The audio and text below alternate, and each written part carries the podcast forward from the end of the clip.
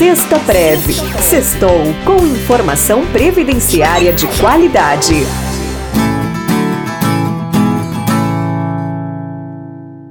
Sexta Preve é uma produção de Lennon Félix Advocacia, especialista em direito previdenciário. Fala pessoal, tudo bem com vocês? Aqui Lennon Félix falando, sou advogado previdenciarista e esse nosso primeiro episódio do podcast vai tratar da aposentadoria da pessoa com deficiência. Essa aposentadoria é uma modalidade de benefício previdenciário que tem regras bastante vantajosas é, com relação ao cálculo do benefício. Então, como todo mundo sabe, em novembro de 2019 foi aprovada a reforma da Previdência com base na emenda constitucional número 103 de 2019. Essa reforma ela trouxe basicamente uma restrição aí dos direitos previdenciários, principalmente no que diz respeito à forma de cálculo das aposentadorias. Então, é, em regra, houve uma significativa redução do valor dos benefícios pagos aos segurados do INSS, mas a aposentadoria da pessoa com deficiência ela ficou assegurada pela emenda constitucional. A própria emenda ela tem uma previsão lá no seu artigo 22 que ela trata a aposentadoria da pessoa com deficiência com base na Lei Complementar número 142 de 2013, que era uma lei que já existia, logicamente foi de 2013, e que ela assegura condições muito mais vantajosas de cálculo dos benefícios.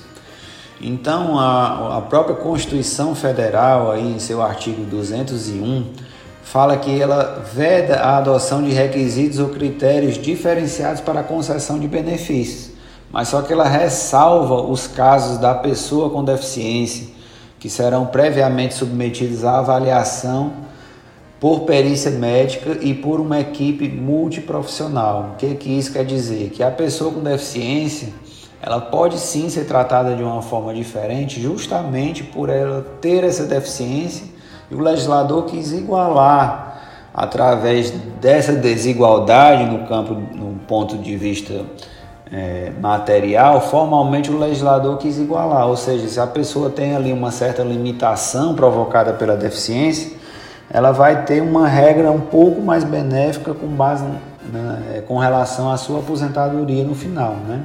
Então, o que a gente chama aí de igualdade material, né, que o legislador constitucional quis trazer para essa modalidade de aposentadoria.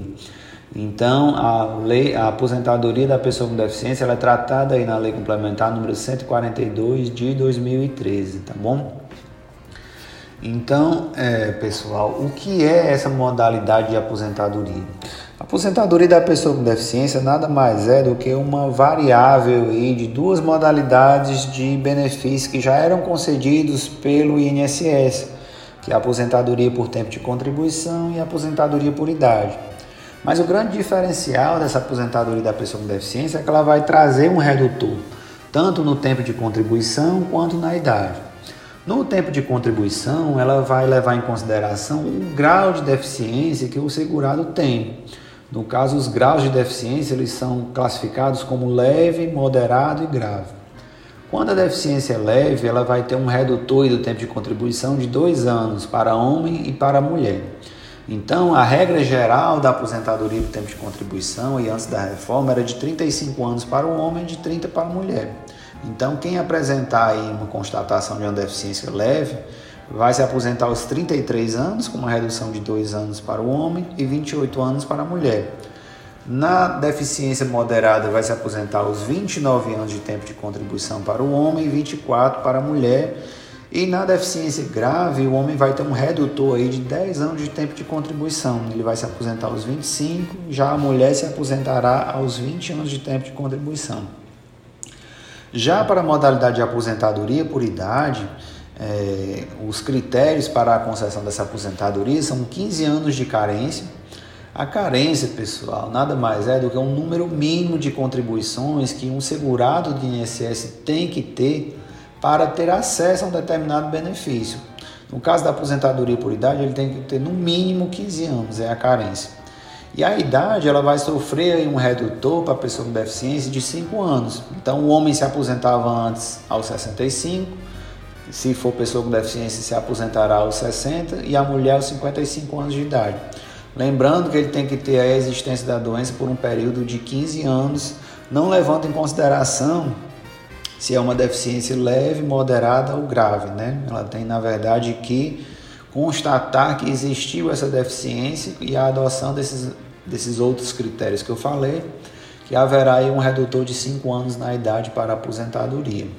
Então, vocês vejam que existem esses redutores aí, tanto na modalidade da aposentadoria por tempo de contribuição, podendo chegar até uma redução de 10 anos no tempo de contribuição para o caso de uma deficiência grave, e uma redução de 5 anos na idade aí para aposentadoria nessa modalidade, né?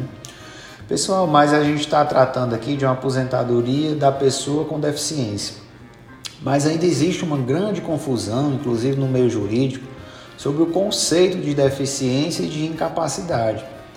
Pessoal, a deficiência ela leva em consideração uma série de aspectos, como os impedimentos nas funções e na estrutura do corpo, os fatores socioambientais, psicológicos e pessoais do segurado. Ah, ela leva em consideração também a limitação no desempenho da atividade e a restrição de participação daquele segurado de forma plena e efetiva na sociedade.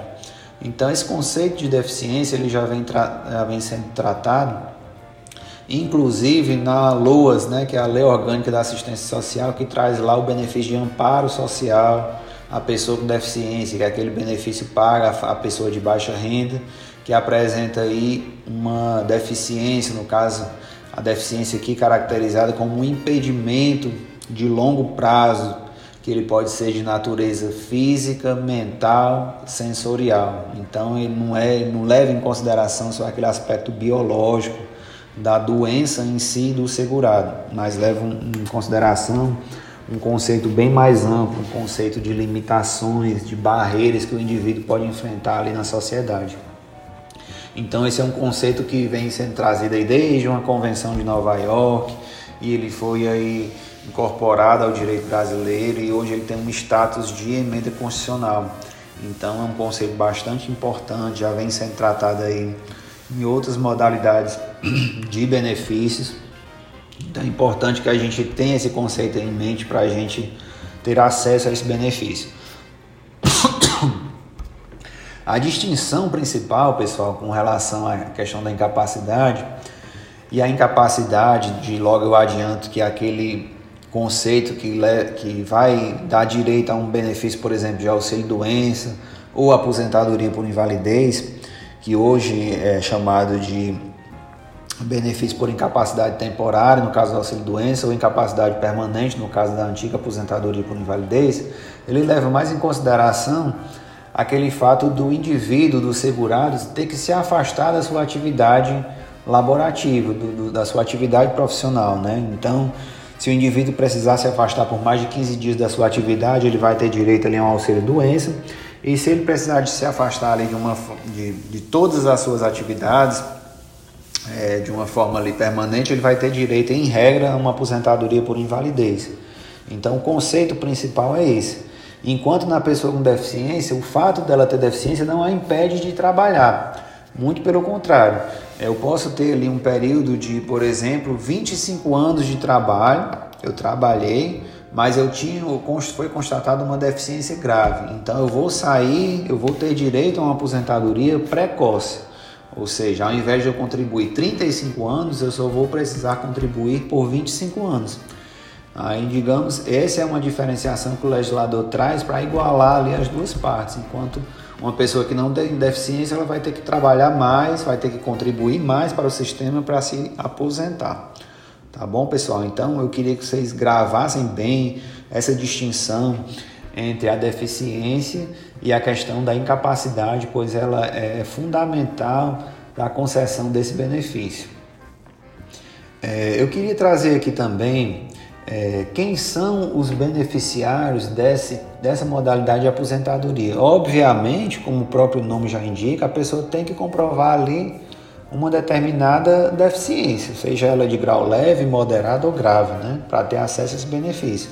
Mas os beneficiários que eu estou falando aqui é, são as categorias de segurado do INSS. Segurados são aquelas pessoas que contribuem para o sistema da Previdência, que pagam ali a sua contribuição previdenciária, para vir a ter acesso a um benefício quando é, entrar em alguma da, da, das condições ali, tem uma incapacidade temporária ou definitiva, esse acidente no trabalho, é, vem a, a, a, ser mãe, é, vem a, conquistar ali uma idade avançada. Então são diversas modalidades ali de proteção que o beneficiário do INSS vai ter acesso ali a diversos tipos de benefícios. E o beneficiário, no caso, são as classes de segurados.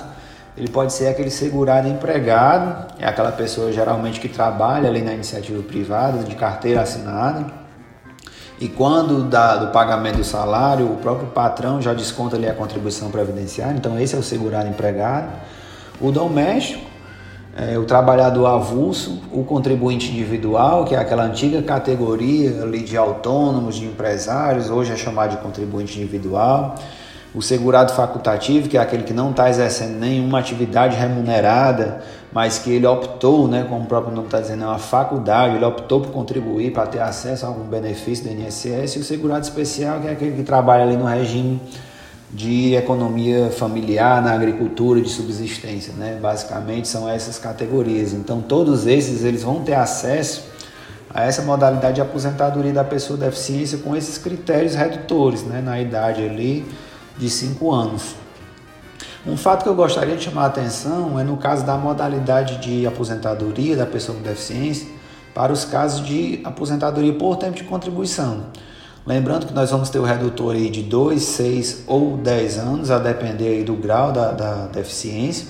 Mas esses segurados, aqueles que contribuem de forma reduzida, com alíquota menor, que pagam menos contribuição, para ter direito à aposentadoria por tempo de contribuição nessa modalidade, eles vão ter que contribuir até a, a faixa ali de, de 20%, né? eles vão ter que complementar suas contribuições, que é para eles terem acesso a essa aposentadoria com regras diferenciadas. É, na aposentadoria por idade, como eu falei, exige ali a questão da carência, né, que é o número mínimo de contribuições que você tem que ter para ter acesso àquele benefício. É, no caso, são 180 contribuições que o segurado tem que ter para ter acesso à modalidade de aposentadoria por idade com um redutor de 5 anos. A renda mensal inicial, pessoal, esse nome a gente vê muito aí nas cartas de concessão das aposentadorias que o INSS manda quando você tem uma aposentadoria concedida, chamada de RMI também, nada mais é do que o valor do benefício que será pago ao segurado, né? É o, é o valor final ali, é o quanto você vai receber por mês de aposentadoria. Então, o artigo 8 da Lei Complementar número 142 ele traz que a, a forma de cálculo da aposentadoria será correspondente a 100% no caso da aposentadoria por tempo de contribuição, 100% ali da média, e no caso da aposentadoria por idade, vai, vai começar com 70% e vai acrescendo 1% a cada grupo de 12, ou seja, a cada um ano que você vai trabalhando, você vai ter direito a um acréscimo de 1%, chegando a no máximo 30% de acréscimo, totalizando ali os 100% também. Essa é a forma de cálculo da aposentadoria por idade.